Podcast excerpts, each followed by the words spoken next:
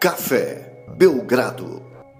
Amigo do Café Belgrado, mais um episódio do podcast Café Belgrado, edição especial no meio dos playoffs da NBA para falar, claro, de playoffs da NBA, mas para falar também de seleção brasileira de basquete, porque hoje, dia 30 de junho de 2021, a seleção deu um sacode na Croácia, classificou em primeiro no seu grupo e está a dois triunfos da vaga olímpica um feito que seria memorável, uma terceira Olimpíada consecutiva para o basquete nacional, algo que há muito tempo a gente gostaria de repetir, coisa que não acontece há muito tempo mesmo. Eu, Guilherme Tadeu, estou com ele, Lucas Nepomuceno, para responder a seguinte questão. Estou iludido com a seleção brasileira. E agora? O que fazer? Diga aí, Nepopop, o que fazer? Olá, Guilherme. Olá, amigos e amigas, iludidos e iludidas desse país inteiro e até do exterior, né? Muita audiência fora do Brasil. Muito obrigado. A gente sente aí pelos irmãos angolanos que estão passando mal nesse, nesse torneio pré-olímpico. Então a gente convida para vir torcer aqui pro, pro país que está com o basquete em dia dentro da lusofonia, né? O Brasil é, vencendo e convencendo lá na Croácia. Batemos agora é, os anfitriões com direito a Bojan Bogdanovic em quadra e, e, casa cheia e uma grande surra a favor do Brasil, né? Então a gente convida aí a torcida internacional, portugueses, angolanos, todos os lusófonos aí a vir torcer aqui com o Café Belgrado pelo Brasil, pela vaga olímpica do Brasil, é, porque é a chance de alguém gritar é, Iracema eu te amo? Foi isso que o Cafu gritou? Não. Era Foi... Regina, eu te amo. Regina, eu te amo. Você, no, confundiu, no você confundiu o nome do bairro, que não era Isso. Jardim Irene, não era Jardim Iracema. é, que ele escreveu na camisa, Regina, eu te amo, que ele falou para a esposa. É, a Iracema é um fruto do romantismo brasileiro do século XIX. Cearense específico. Movimento, né? um movimento indianista ali. Acho que você está um pouco confuso, Lucas. Não, mas a chance é, é essa, né? Ninguém nos Estados Unidos vai gritar eu te amo Iracema, né? Quem sabe alguém pode gritar eu te amo Iracema, Guilherme. Ainda assim, é, o Brasil no lugar mais alto do pódio. Por que é... não um caboclo fazendo essa homenagem à indígena brasileira? Ô, oh, rapaz, eita. E, deu bom, hein? Deu vai bom ser, isso Vai aí. ser incrível, cara. Então, cara, você... como não empolgar, velho, com essa miscigenação nacional, hein? Juntaremos então a lusofonia em prol desse objetivo. É, Guilherme, fora todo o fanismo, Brasil em quatro, né? Brasil em four! Brasil em four! é isso, é isso. O Brasil precisa vencer agora. Já precisa varrer, duas. né? Já não dá precisa mais para não varrer. É. é. se tivesse perdido uma dessas, ainda dava, né? Para classificar com 3-1. Mas agora não, agora tem que ser varrendo geral. Lucas, por onde começar, velho? Como é que a gente conta a história? Primeiro vamos situar, né? Porque a gente tem muito ouvinte que talvez está perdidão aí, mais fanático por NBA. Às vezes foi tão confuso esse movimento olímpico por conta do coronavírus, etc., que talvez nem saiba que daqui 20 e poucos dias começa a Olimpíada e o campeonato de basquete começa dia 25. Acho que eu, eu anotei isso algum. É, 25 de julho, num domingo. É, começar o, se o Brasil classificar, estrearia contra o vencedor do grupo da Sérvia é, que está jogando agora, em que a Sérvia é favorita. Se Luca classificar, estreia contra a Argentina na segunda. O Brasil seria no domingo se classificasse. É, então, assim, Tem vai que ter ver se a Sérvia chega, né, Guilherme? Vamos ver se a Sérvia é isso tudo mesmo. Vamos ver, vamos ver. O Brasil tá garantido, né? não, tô brincando. Assim, então assim, o, o pré-olímpico já tem oito times, né? A Olimpíada, desculpa, já tem oito times classificados. A classificação veio da, do Mundial, do, do, do, Campeonato Mundial, que a gente fez uma extensa e, cobertura, não sei se vocês e país sede, né? E país sede.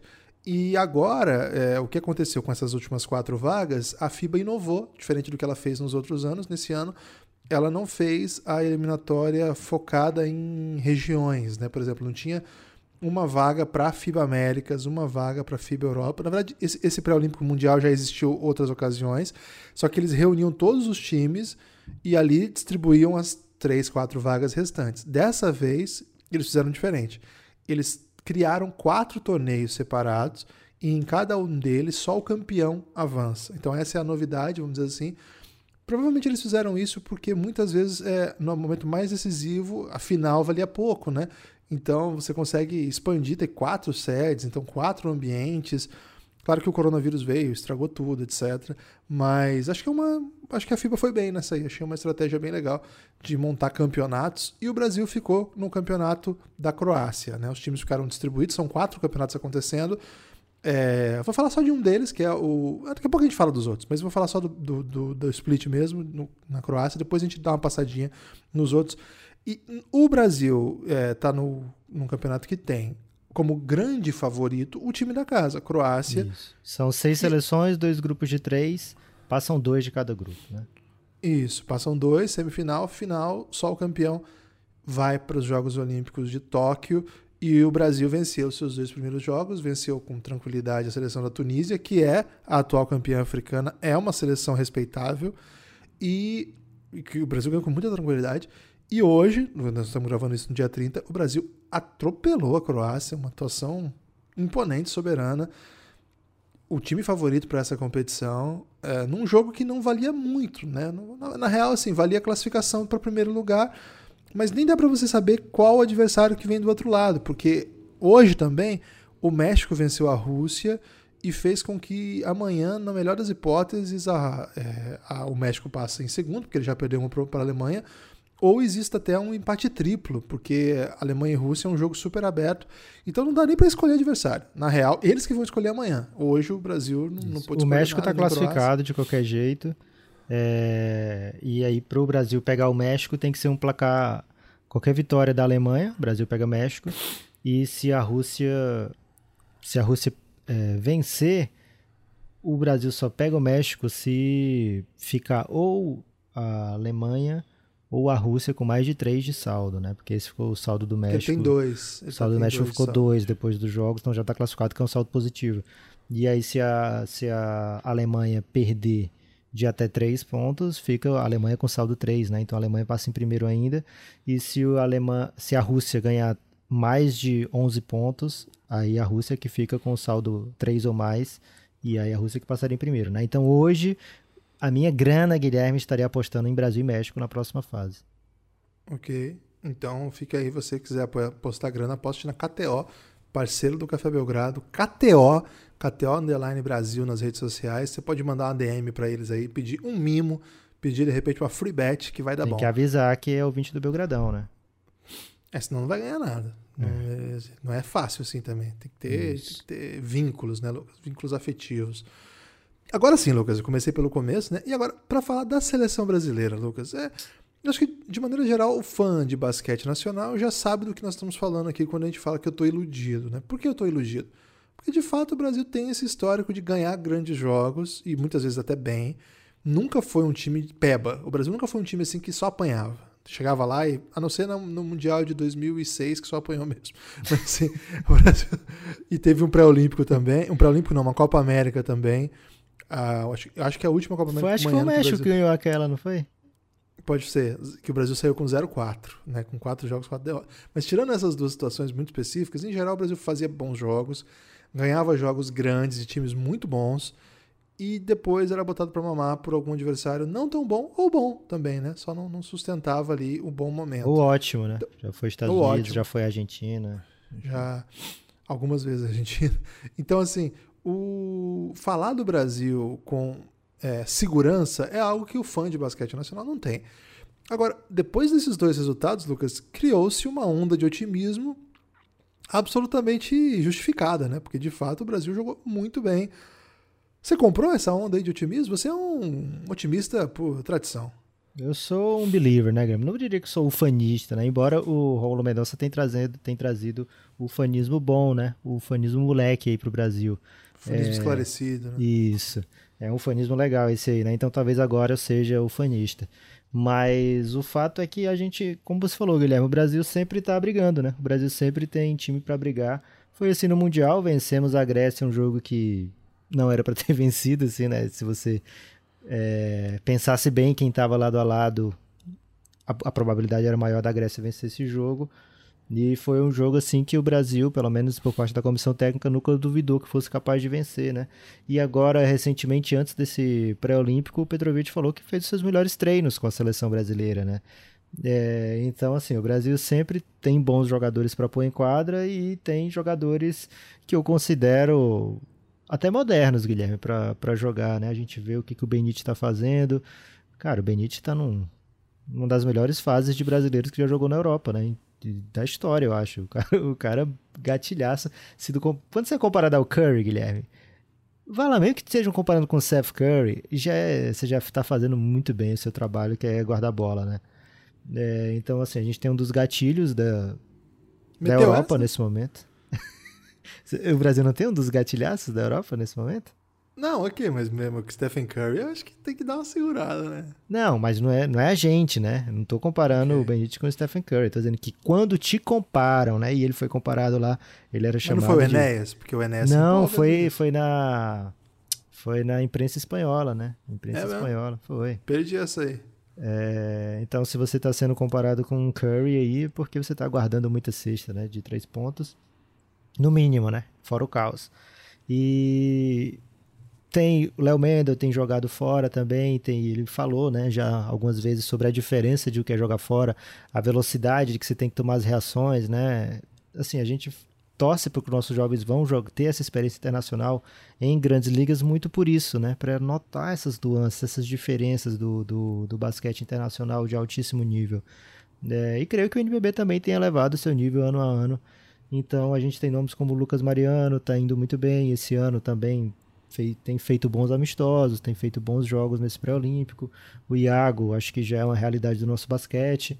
Né? Então temos um, talvez assim, em muito tempo, uma seleção que não depende de. Não depende, tá? Não é que não precisa, mas que não depende que o Marcelinho Huerta esteja numa noite incrível, que o Alex esteja parando, sei lá, o, o Enes Tetocumpo, ou o Manu Ginobili, que não depende que o Leandrinho esteja fazendo 30 pontos na partida, que não depende que, sei lá, o Varejão bote a galera para mamar, que meta bola de três pontos, que, que cave oito faltas ofensivas. Acho que o Brasil tem um elenco agora, talvez em primeira vez assim nos últimos anos, que olha para essa competição e olha para as seguintes também, né? É, a gente viu o Georginho hoje titular e ele participou muito bem da partida, né? Viu, vimos outros nomes aí também, é, o Léo é, jogando minutos relevantes, né? Então, o, tenho gostado muito do que esse Brasil tem para oferecer. Lógico, né? Que é uma competição muito difícil. Essa Croácia, vamos ressaltar aqui, né? Deve chegar do outro lado lá na final. A gente espera que o Brasil chegue também. É, de qualquer forma, são três adversários duros, né? México, Rússia e Alemanha são três times que sabem jogar. Podem até Brasil e Croácia nem estar na final, né? Mas caso estejam na final, acho que o jogo vai, vai ter uma história muito diferente dessa. É, que espero que o fim seja o mesmo, né? Uma vitória brasileira e silenciando a multidão croata, né? Mas é, o desenrolar do jogo deve ser bem diferente. Mas ganhamos de europeu, né? É, ganhamos de europeu e ganhar de europeu não é uma constante da, da seleção brasileira de basquete, né? Então toda vitória que a gente tem contra seleções de alto nível da Europa, a gente fica muito feliz e parece que é mais um passo dado aí na direção certa. É, eu, eu, eu, penso algumas coisas assim, né? Eu sou muito reticente sempre, né? É uma característica da, das minhas análises Acho que a gente tem uma geração que não conseguiu se encaixar nos melhores lugares né, do basquete internacional. A gente tem alguns bons jogadores, mas assim, os nossos jogadores da NBA não estão jogando. Inclusive, um deles foi cortado pela seleção, né? uma coisa até exótica. É, os, os da Europa não estão no primeiro nível, né? a gente não tem jogador na Euroliga, por exemplo nosso melhor jogador, como você disse. Acho que os dois melhores, né? O, acho que enquanto tiver o Etas, ele vai ser o melhor, porque, enfim, para mim o cara é um mago, um gênio do basquete. Mas, enfim, os melhores jogadores do Brasil estão um segundo nível, terceiro nível, talvez. O caso, por exemplo, do time do, do Benite, que foi campeão do terceiro principal campeonato europeu. Algumas vezes já campeão, né? eles ganham tudo eles, tipo o Sevilha lá do, do basquete europeu. O Etas também não está no time de ponta, está num time respeitável, que compete. O Caboclo conseguiu se encaixar no, no, continente, agora jogando na França. Então, assim, não é que nós temos jogadores espalhados nas melhores equipes do mundo. Nós não temos jogadores no Olympiacos, no Barcelona, no Real Madrid, no Milan. É Vinícius Júnior. Tem Vinícius Júnior, verdade. No atual campeão, né? É, o Anadolu Efes. A gente não tem. Isso é um fato. Então, assim, de, os melhores talentos da nossa geração são jogadores que são bons jogadores e alguns com nível internacional. Esse é um ponto. Os jogadores nacionais, e para mim esse é um fato que a gente precisa pensar um pouco mais, eu preciso ver um pouco mais desses caras, né? Porque na verdade a gente viu dois jogos. Mas eu tô, eu tô interessado em ver como que os nossos jogadores nacionais você consegue deixar em quadra nesse nível e não parecem jogadores nacionais.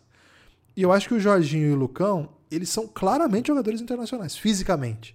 Que é uma coisa que os nossos nacionais do passado você olhava para eles, dava para ver uma discrepância meio gritante, assim, sabe? Mesmo o Marcelinho Machado, que para mim sempre foi um craque, matava bola de todo canto, você via que ele não era um jogador de físico internacional. Guilherme Giovannone, que jogou inclusive na Europa, nunca foi.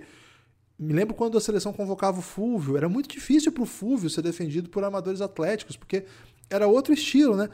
Jorginho, Lucão. E olha o que eu vou dizer, até o Iago, embora seja muito baixo, esse sempre vai ser um problema, me parecem que jogam numa velocidade mais parecida com o que se pede no basquete hoje. Não, não, não parece tão gritante como já apareceu. Então, essa para mim é uma questão. Eu acho que hoje nós temos mais jogadores. A minha maior dúvida hoje é o Lucas Dias. Eu não sei se dá para ele ficar em quadra. Eu não sei. Defensivamente, ofensivamente eu acho que dá. É, eu acho que o chute dele garante ele ficar em quadra, ele espaça bem. É, próxima sexta eu não sei. O jogo dele de próxima sexta no nacional evoluiu muito. Internacional a gente precisa ver um pouco mais. Então, eu acho que essas são boas notícias, né? Como a gente vai usar o Lucas Dias? Eu acho que provavelmente com um cara que abre, né? Corre muito bem pela quadra e abre. Agora, os outros que a gente citou aqui, cara, dá para usar. Tanto que o Jorginho e o Iago ficaram e um jogador da Liga CB saiu, que foi o Caio Pacheco. Então, é, é uma notícia bem interessante essa. Eu acho que é uma coisa para ficar atento sobre isso, sabe? Eu, eu, acho que isso aumenta um pouco as possibilidades que a gente tem é, para jogar jogos muito duros, né? Cara, Olimpíada é muito difícil, é muito difícil, mas é, o nosso grupo tá convidativo. Né? A gente não tem na, na nossa frente uma potência como já teve em outros cenários, né? A gente já não foi para a Olimpíada porque a gente apanhou do Novitsky. Porra, apanhar do Novitsky, velho, é da vida, né? É o, que está acontecendo agora. Você falou dos nossos irmãos angolanos. Hoje os irmãos angolanos tomaram na cabeça do Luka Doncic. Tudo bem. Você vai fazer o quê? Agora, essa Croácia tem bons jogadores. Acho que o Bojan Bogdanovic já mostrou que é um super craque. E certamente eh, você já trouxe. Qual é a sua informação sobre o Bojan Bogdanovic, Lucas? O Bogdanovic, Guilherme, é o único jogador que pode separar o Brasil de Tóquio nesse, nessa chave, né? É, é, e talvez agora é o Paco isso. Cruz, né? Paco Cruz tá. Paco Cruz tá demais, velho. O Paco Cruz, velho do céu. O Paco Cruz tá botando pro Romário. Meu amigo. É, então, assim, eu. A princípio, acho que existem boas notícias acontecendo, né? Acho que tem boas coisas, umas coisas que, que de fato empolgam. Eu acho que a gente precisa falar, precisamos falar do Caboclo, que é uma é um tipo de jogador que é um assunto à parte, né, Lucas? Porque o Caboclo é um 4 já, na, NBA chegou a ser usado como 5, embora sua formação propusesse que ele fosse um 3, mas acho que ele não é um 3, ele não é um ball handler. Eventualmente ele pode produzir sua própria jogada, mas em geral ele faz bons screens, né? Assim, nesse nível acho que vai bem. E ele chuta muito bem pro tamanho dele. Lucas, muitas vezes ele chuta e o, a mão erguida não é o suficiente para pará-lo, porque o homem. E, e, ele tem um chute muito confiável. Além disso, ele é muito atlético também. Então, esse é um tipo de jogador que a gente ainda não viu, né? Lembra que eu acho que eu falei isso lá no Mundial? A gente não sabe muito bem qual jogador é o Caboclo, né? Ele fez aquelas atuações lá contra o Antetokounmpo, fez bons, teve bons momentos. A gente nunca mais viu. Onde que a gente viu o Caboclo desde então? Agora que ele tá jogando na França, porque na NBA ele não joga. Aparece um pouquinho, some, aparece um pouquinho. Na G-League, quando ele jogou, cara, foram estatísticas assim, uns negócios meio cabuloso, monstruoso, assim. Então, quem é o, o Bruno Caboclo? Todo jogo do Caboclo eu fico pensando, cara, quem é esse jogador?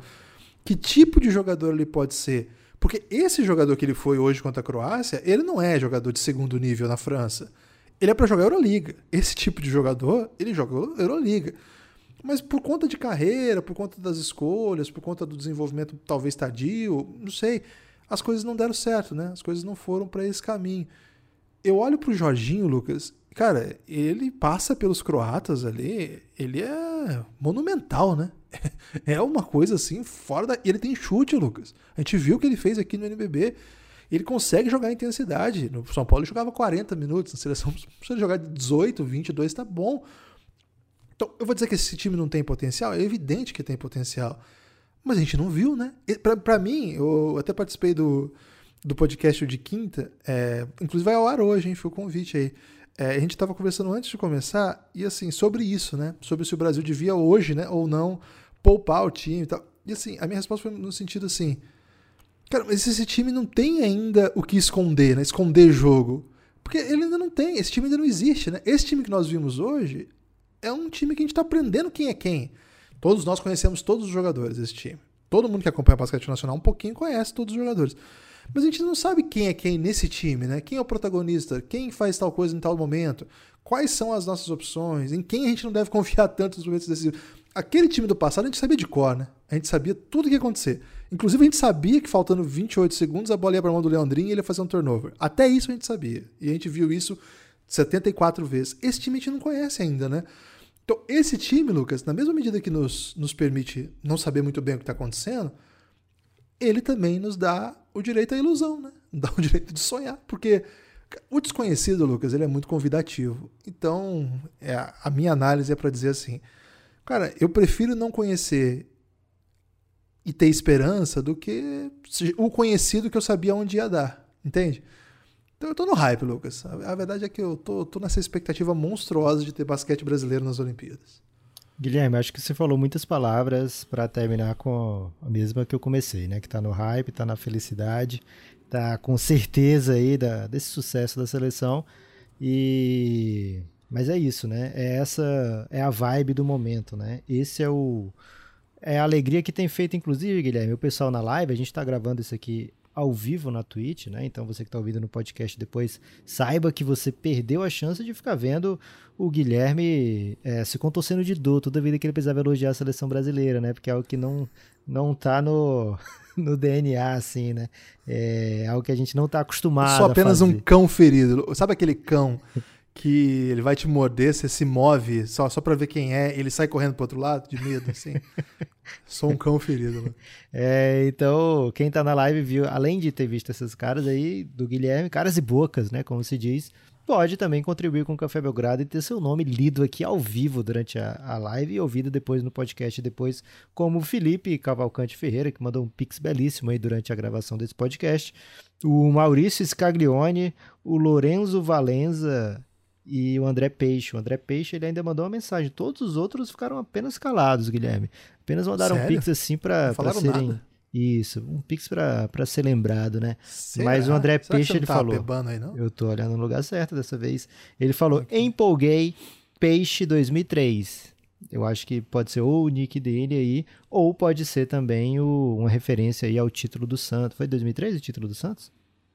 2002. 2002. É, então talvez a Libertadores do Santos. Não, 2013 é a Libertadores, é. Verdade. É, pode ser isso, né? É, então, grande abraço a todo mundo que manda Pix do Bel, pro Belgradão e participa das lives.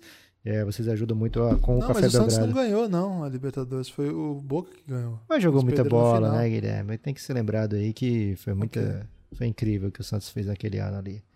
É, era quem? Era o, o time do Diego Robinho ainda, né?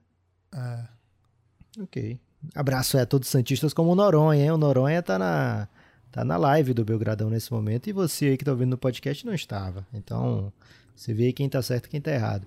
É, é Guilherme, eu acho que a gente tem que comentar também ainda dessa, desse pré-olímpico, é que assim, a gente tá vendo muita seleção sem seus... A gente tá vendo isso na NBA também, né, nesse momento.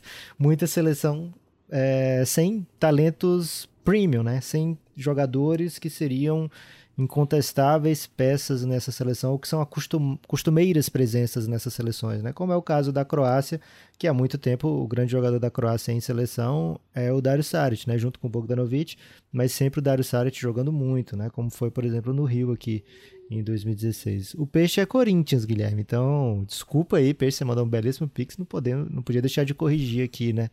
É, então, do que, que aconteceu com 2003 com o Corinthians, Guilherme? Ganhamos Corinthians o quê? 2003. É, 2003 não foi bom pra gente, não, velho. Deixa quieto essa parte. Ô, Peixe, o que, que você tem essa fixação? Será que ele nasceu em 2003? Pode ser isso. Pode hein? ser. Pode Caramba. ser. Valeu, Peixe. Mas aí é muita juventude aí, né? 18 aninhos só. 18 aninhos e mandando belos pics já pro Belgradão, né? Tá certíssimo. É, é Guilherme. 2003 acho que tinha o Lee Edson no time.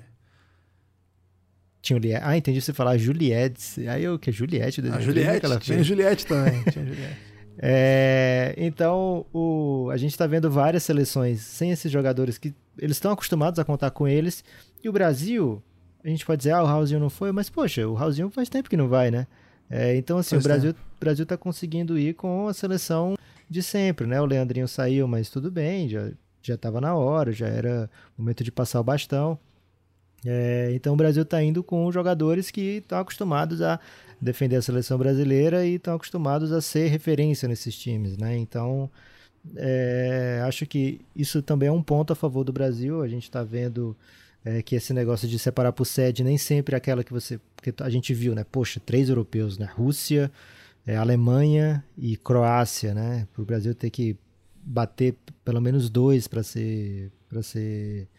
Para ir para a final, né? Ou para ir para a Olimpíada. E a gente está vendo até agora nesse, nesse pré-olímpico o Canadá, por exemplo, muito forte, né? O Canadá acho que talvez tenha sido um dos times mais temíveis dessa primeira rodada. O Brasil também, bem temível. E aí outras seleções como Sérvia e Eslovênia fazendo sua parte nesse começo de, de, de pré-olímpico, né? É, o Brasil, acho que a gente já falou bastante dos jogadores, acho que o Hetzheimer também é um jogador que pode contribuir bastante nessa campanha. Quem mais, Guilherme, que tem contribuído que a gente não, não citou aqui? Temos que aproveitar esse momento de grande vitória. Léo Mendel, né? Léo Mendel, já, Mendel, já elogiei aqui. Até falei. Tá como ele, ele notou a diferença da velocidade, né, da velocidade do jogo internacional para o daqui, que ele teve que se adaptar um pouco. É, tem jogado muita bola, jogou bem contra a Polônia e também já começou jogando bem nesse pré-olímpico. Agora o Brasil vai ter jogo duro, né? É, jogo valendo já mata-mata, o próximo jogo. Vai ter um dia para descansar, isso é bom também.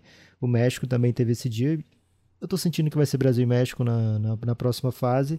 E um desafio que é parar Paco Cruz, né, Guilherme? A gente tem bons defensores.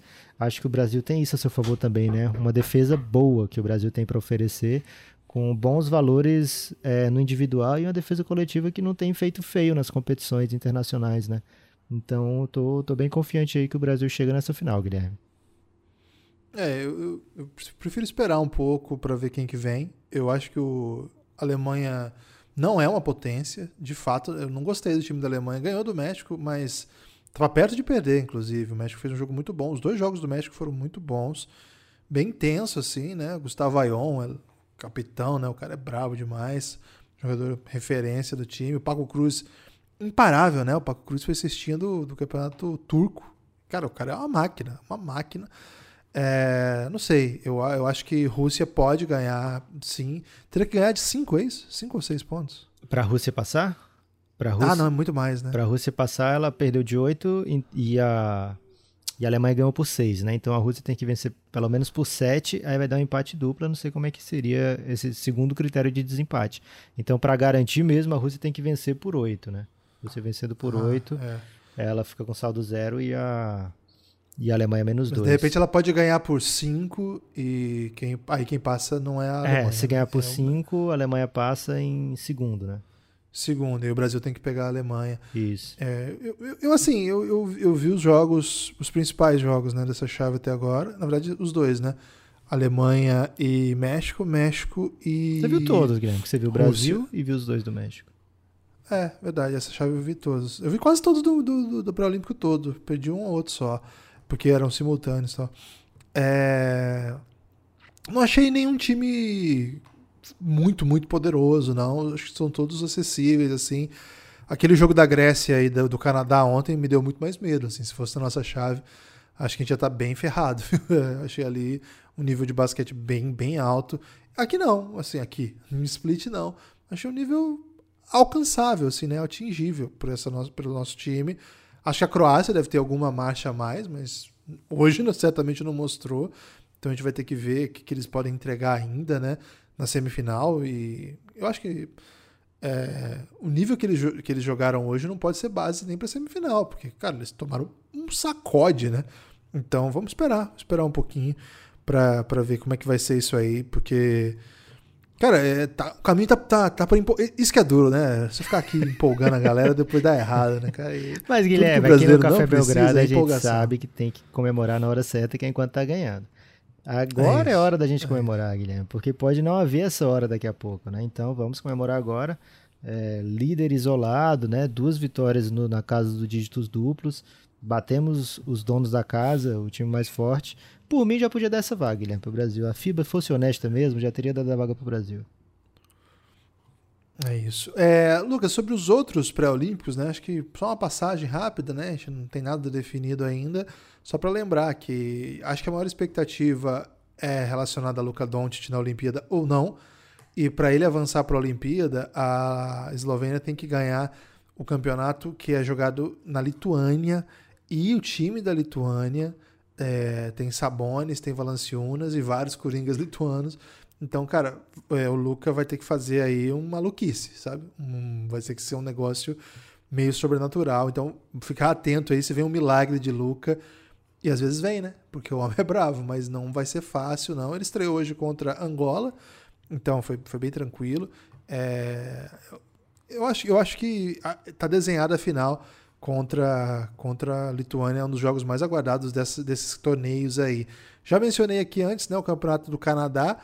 Esse campeonato vai ser bem duro. Acho que a disputa, claro, fica muito forte entre Grécia e Canadá, mas a República Tcheca, por exemplo, acho que é um time bem interessante, bem interessante. A Turquia você não pode tirar também. Então é, esse campeonato está bem pesado.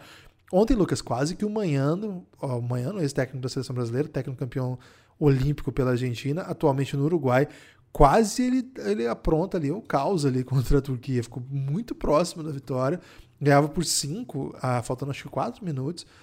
E quase, quase consegue, mas Cedi Osman ligou um botão lá de NBA, tipo, eu sou NBA, velho, vocês, vocês são, tipo, vocês não têm essa moral.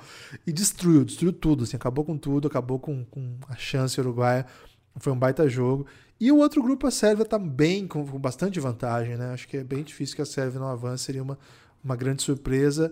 É, a gente vai avisando aqui vocês. República nos, nos Dominicana, próximos... bem que tentou, né? Deu um, fez um calorzinho na. Deu um calor. Deu um calor, deu um calor. Então a gente vai avisando aqui a, a galera sobre o pré-olímpico. Mais algum ponto aí do pré-olímpico que você quer? Do pré-olímpico não, Guilherme, mas temos que aqui lamentar, né? Conferência Leste primeiro. Lamentar não, né? É, exaltar a partida que fez o Atlanta Hawks, do nosso Nate McMillan. É, Central Young, um jogo incrível, um jogo cara, assustador o nível do, do Atlanta, mesmo sem Trey Young.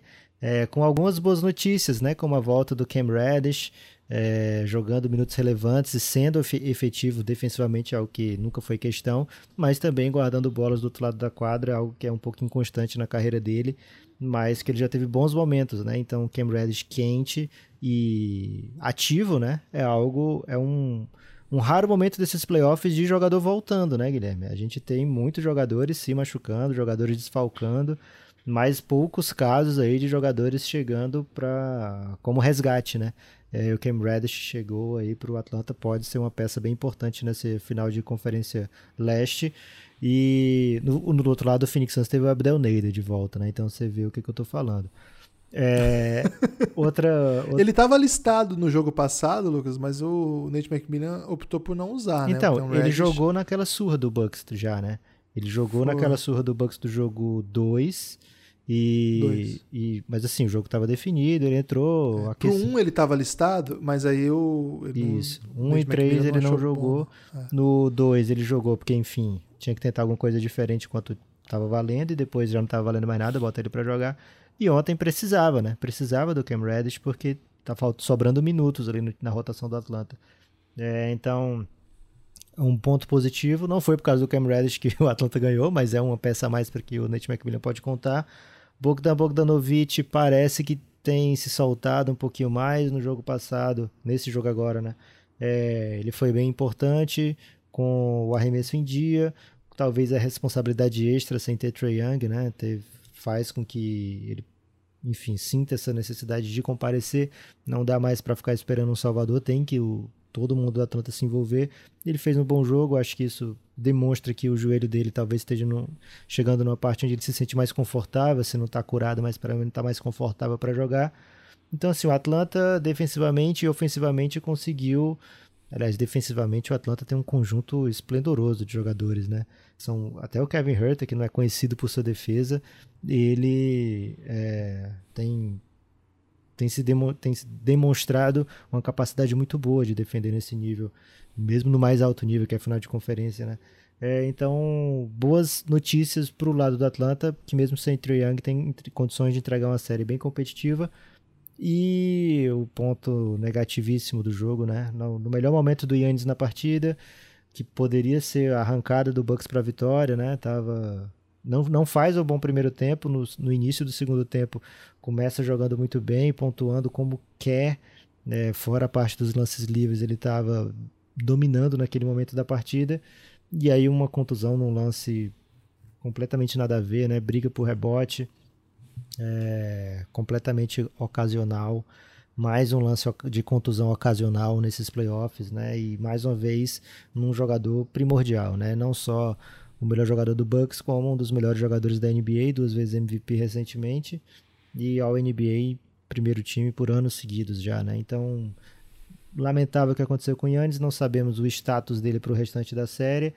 É, hoje chegou a correr por aí notícias de primeira mão, assim, né? A gente tentando se antecipar de que ele já está fora da temporada, o Bucks oficialmente listou como duvidoso a duvidosa a presença do Yannis para o jogo 5, né?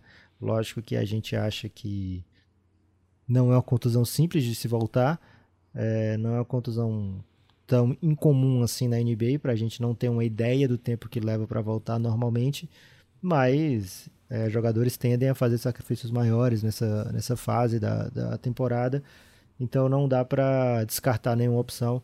Vamos esperar aí, ver jogo a jogo como é que fica. Mesma coisa, Trey Young, Guilherme, não jogou o jogo 4, para o jogo 5 é dúvida, está listado como questionável, assim como o Clint Capelá, que levou uma cotovelada é, no finalzinho do jogo. O Bucks já tinha tirado seus titulares e é por isso que você tira os seus também, né? Porque num lance assim, quem entrou, Guilherme, tá na, no pique para disputar cada bola como se o jogo tivesse chance ainda, né? É, ele tá lutando por minutos na rotação, então numa briga por um rebote, o Capelá foi foi muito mais fraco do que o jogador do Bucks acabou levando uma cotovelada ali e pode desfalcar também o Atlanta para os próximos jogos. A parte triste, né, Guilherme, dos playoffs, vemos jogadores perdendo jogos, jogando completamente no sacrifício, né, mas é o momento que as pessoas costumam fazer o, até o impossível, Guilherme, em busca da vitória. É, uma pena, a gente fica na expectativa. A notícia que saiu é que não houve dano estrutural ao ligamento do Antetokounmpo. Isso mas que o seu retorno ainda é incerto. Essa é a notícia, na verdade, do Woj e do Zach Lowe, os dois, né, super respeitados. Então é com eles que eu vou, né? Não vou comprar notícia de, de quem não é o Woj, né, Quem, se for o Shams, hoje, se for o. Shams, é. eu até vou, Guilherme. Tá, mas não foi ele também não, que falou que o Yannis estava fora e tal. Mas a gente sabe que, de fato, essa temporada pode durar muito pouco. Então, assim, se for uma, uma lesão que não deu tão, nada grave, mas vai ter que ficar uma semana fora, pode ser que ele fique fora da temporada, né? Dependendo do que acontecer. Então, de fato, é meio fácil falar que uma lesão dessa pode ter dado ruim, mas vamos aguardar e torcer, né? Mais que nunca torcer, porque a gente é muito fã do Totocumpo e seria mais uma, né? uma terrível lesão aí, de tantas já nessa temporada. É, Lucas, é, caminhando já para o destaque final, você quer só repercutir, né? Uma questão que a gente não falou aqui ainda. Eu queria que você falasse, Lucas, sobre Detroit Pistons, primeira escolha do draft. Caramba, não acredito que a gente não falou isso aqui ainda. Não falamos mesmo, não? Tem não, certeza? porque a gente, a gente, fez o fechado, né? A gente fez um podcast fechado, que na verdade foi uma live, está disponível para os nossos apoiadores. Aliás, aproveito aí a confusão do Lucas para convidar você que não é apoiador a apoiar o Café Belgrado, vir para o Belgra System a partir de R$ reais você tem direito a uma espécie de Spotify do Belgradão. É assim que eu vou anunciar agora, Lucas. É tipo um aplicativo de música aí do Belgradão, só que é só Belgradão que toca lá. Belgra System é o lugar e a hora de você ouvir seus podcasts favoritos. Seguinte, é R$ reais, pode ser Pix, pode ser PicPay, pode ser cartão, pode ser boleto. cafébelgrado.com.br tem o um caminho para você apoiar por boleto e por cartão. O Pix é podcastbelgrado.gmail.com. PicPay é o Café Belgrado e ou qualquer coisa você procura a gente nas redes sociais e manda uma DM aí, Twitter ou Instagram, que a gente te ensina o caminho. E aí você tem acesso aos nossos conteúdos. Por exemplo, esse conteúdo que o Lucas achou que já tínhamos falado foi numa live pós-draft, inclusive. Pós-loteria. Né? Aí, é, durante, né? Foi é, pré, durante e pós. Para comentar aí o Pistons, a primeira escolha do draft. Acho que Se você não ouviu ainda, você vai gostar, mas acho que o Nepopop pode fazer um comentário belo aí sobre essa, essa decisão aí da, do, da sorte. Guilherme, é um draft que já temos a primeira escolha definida, a não ser que aconteça uma tragédia daqui para frente, mas será Cade Cunningham a escolha do Detroit Pistons. É, ou então, a não ser que o Detroit pense diferente de todo mundo, não seria a primeira vez que o Detroit pensa diferente, né? É, mas Cade Cunningham deve ser a primeira escolha, um armador super um guard, né? Super moderno, super pronto para o jogo da NBA. É, é, um draft que tem vários jogadores bem interessantes ali na frente, né? Evan Mobley, Jalen Green, Jalen Suggs, é, Davion Mitchell, vários jogadores assim que times que vão escolher entre os 10 primeiros estão bem empolgados de selecionar esses caras. É, acho que o Cade Cunningham vai chegar num momento excelente para o Detroit Pistons porque o Detroit Pistons acertou até na última free agency com o Jeremy Grant, mas é muito pouco, né? Você ter o Jeremy Grant como sua fonte de vitórias, né? Então precisa de jogadores é, bem confiáveis do lado. E eu acho que o Cade Cunningham é um jogador que vai dar muito certo no Pistons, para o Pistons construir em torno dele. Acho que vai aliviar bem a pressão no Killian Hayes, que foi a escolha é, do Detroit Pistons no draft passado. Se não, se não me engano, escolha 7 do draft, por aí. É, Kylian Reis não, não teve um início muito bom de carreira na NBA. Depois, do meio para o fim, que se recupera de lesão, ele faz alguns bons jogos.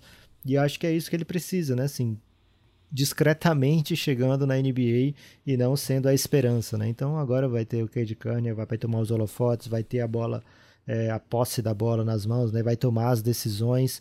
Então o Detroit Pistons vai ser um, do um dos times mais interessantes assim, de se ver o que vai ser bem contrastante com o que a gente viu na última temporada, né? Que era um dos mais desinteressantes. E agora você pensa, Kate Cunningham. É, aí você vê Sadiq Bay, né? Que foi um, um, belo achado do Pistons. Foi demais, Você né? já começa a projetar um Detroit Pistons que faz sentido dentro de quadra e que tem motivos para sonhar e se iludir aí nas próximas temporadas. E tem muito torcedor do Pistons, né, Guilherme? Então eu quero mandar um salve aqui para todos eles. Cade Cunningham é espetacular. Ele vai ser um acontecimento na NBA. A galera do Pistons pode festejar, Lucas. Pode abraçar aí a árvore. É, ou a árvore, né? Ou pessoas que você mora junto tal. Porque é pandemia. Mas Isso. abrace a árvore, abrace aí, de repente, uma, uma árvore que você mora junto também. Tem, tem gente que mora com árvores claro. mesmo. Né? Tá, tá, crescendo muito essa modalidade aí de, de moradia. Ô Lucas, é, você tem destaque final? O meu destaque final, Guilherme, não poderia ser outro, né? A não ser. Poderia? É, então vou trocar. O meu destaque final, Guilherme, vai para que você, amigo do Café Belgrado, venha para o Giannis, que é o grupo institucional de apoio negando o nosso inimigo sono. É, esse, esse não tá, não é dúvida para o jogo 5, Guilherme. Esse é certeza para não só para o jogo 5, mas para todos os jogos da NBA. A galera é muito envolvida lá. É, não lembro agora, Guilherme, porque eu durmo muito pouco. não sei se foi ontem ou se foi hoje. Chegou o Vitor no Giannis e falou: Cara, o Nepopop interage aqui mesmo. Eu pensei que era fake news. E porque a gente estava conversando bastante sobre algo que eu já nem lembro também, Guilherme, porque o Giannis é assim. Você pode entrar lá e ter gente comemorando o gol do Sampaio Correia, né? A qualquer momento. é, pode ter alguém colocando lá. A qualquer momento mesmo. Pode ter alguém estar tá colocando uma matéria incrível sobre ciclismo, né? Pode estar, tá, de repente, uma discussão interminável sobre o que, que o Lewis Hamilton falou, é, ou se o Lewis Hamilton é bilionário. Eu não peguei essa 100% não, Guilherme. Tenho que ser, tenho que ser honesto aqui. É, além disso, é o grupo que forma as equipes do Belgradão, né? Por exemplo é, equipes, literalmente equipes, né? Que vai ter a competição agora na próxima off-season, o Podpah 3, uma competição dentro, é. intra-Giannis, dá para dizer assim, né? Com os participantes do Giannis. Então, se você chegar agora no, no grupo do Café Belgrado, você vai pegar ainda a formação das equipes. É, tem equipes também do tipo, opa, vamos falar de Eurocopa? Quem, quem aqui do Giannis quer falar de Eurocopa, né? E assim foi formada uma das maiores equipes especialistas da história da Eurocopa, né? Que é lá mais de 30, hein? Mais de, mais 30, de 30 especialistas. especialistas já presentes na cobertura do Pingado, de que o Pingado vai ter watch party aí nas próximas fases, fiquem atentos. É, e estamos montando a equipe olímpica, né? O Belgra Olímpico está vindo aí. É isso. É, então, enfim, se você é um especialista, por exemplo, não vai ter curling, né? Porque é Olimpíada de Verão. Não, no inverno. Não, na Olimpíada de Inverno a gente vai fazer cobertura. Claro, aí vai, eu- a equipe de curling acho que vai ter uns oito pessoas, porque todo mundo quer cobrir curling. Uhum. É, Todo mundo manja de curling. mas po- podemos ter equipe aqui de, de repente, tem breakdance na Olimpíada agora, é, Guilherme? Não, nem breakdance nem parkour. Lucas. Infelizmente essas duas modalidades aí não, não foram aprovadas. Caramba, mas em breve deve ter, mas tem, tem Não, surf, atualmente, né? ó, ó, não, eu vou te falar, vai ter surf, inclusive tem candidatos já. Ó, atualmente nós estamos com vagas abertas aí, Lucas, para cobertura para quem é lá do Giannis, né? Você que é do Giannis, fica atento aí que às vezes você não viu esse anúncio. Vou até pegar aqui, Lucas, que foi importante que você trouxe essa informação aí. É, vagas abertas para beisebol. Hum, mainstream, Não hein? temos especialista em beisebol. É, beisebol barra softball, porque tem também feminino. É, futebol olímpico, que é uma modalidade especial, não é futebol, né, Lucas? É futebol olímpico. É outra? Uma informação que eu acho que é. Ou é o futebol? É futebol, é sub-23 com idosos, com Daniel Alves. Isso. Ok. É, tem que ter conhecimentos olímpicos, entendeu? Certo, tem que ter conhecimentos certo. olímpicos. Não é qualquer. Não é só chegar Não lá. é você pensar, ah, eu, eu fui especialista da Euro, automaticamente sou um Não, não, especialista em não. futebol olímpico. Não é assim, né? tem que dominar esse tipo de conhecimento também. E outra uma, uma faceta bem importante que tá, em- tem vaga ainda, essa está concorrida, hein, Lucas? Eu recebi vários currículos, muita gente interessada em cerimônia de abertura. Hum, Essa, porque esse tipo de especialista. será que vai ter o cara do, do óleo, né? Do óleo corporal? Esse, esse é um dos grandes Exato. temas. É, atletismo tem um monte de, de candidatos, né? Então, essa não abriu ainda, né? A gente não, não, não, não estruturou ainda. A gente está começando pela ordem das Olimpíadas, né? Ah, que essas esperto, é, a- o softball então o softball e o futebol eles vão começar antes de, da cerimônia de Que abertura isso, inclusive. cara. Elas- Subversivo, hein? Tem É, que ser subversivo, então, pra ser um especialista disso. tem tem então eles começam um pouquinho antes então já tem que ter a equipe pronta né Lucas não adianta É. esperar e também vai ter aí tem a cerimônia né e tem mais uma modalidade que eu não, eu não falei ah é, remo O clube não encontramos ainda especialista em remo pode ser Paysandu ou tem que ser do. tem que ser remo Tem que ser remo. Tem que ser remo. Ok, vai ser incrível. então você que tá no Giannis mande aí uma DM para mim E quem não tá, tá Porque a errado. gente tá né? Tem que vir urgente pro Giannis. Vem pro, vão ser lives, né? Lives aí de re- React. React. É, eu posso falar meu destaque final? Não, não era esse? Você não, você não adentrou meu destaque final? Você quer um só pra você? É, mas Você eu- roubou meu não, destaque mais ou final menos, inteiro. eu- Acho que você tem que ser mais, menos possessivo, Ok. Lucas. O destaque final tá aí pra, pra sociedade. Você não cria o destaque final pra você, você cria pro mundo. Ok. Seguinte, é, é sobre isso que o Lucas falou. Na verdade, a gente vai fazer bastante live nos próximos três meses, porque nós estamos com um vínculo aí com a Twitch, que promete aí dar uma bombada no Belgradão lá. Então, é, a partir de- dessa sexta, esse mês é 30 Primeiro de só, né? Então, a partir dessa Primeiro de quinta. julho. É, então a partir dessa quinta você já fique atento que já tem, vai ter muita live do Belgradão. É, o Lucas já deu o spoiler aí, que era o meu destaque final. Nós vamos fazer muito conteúdo em Watch Party, né? Que é um pouco o que a gente gosta bastante de fazer.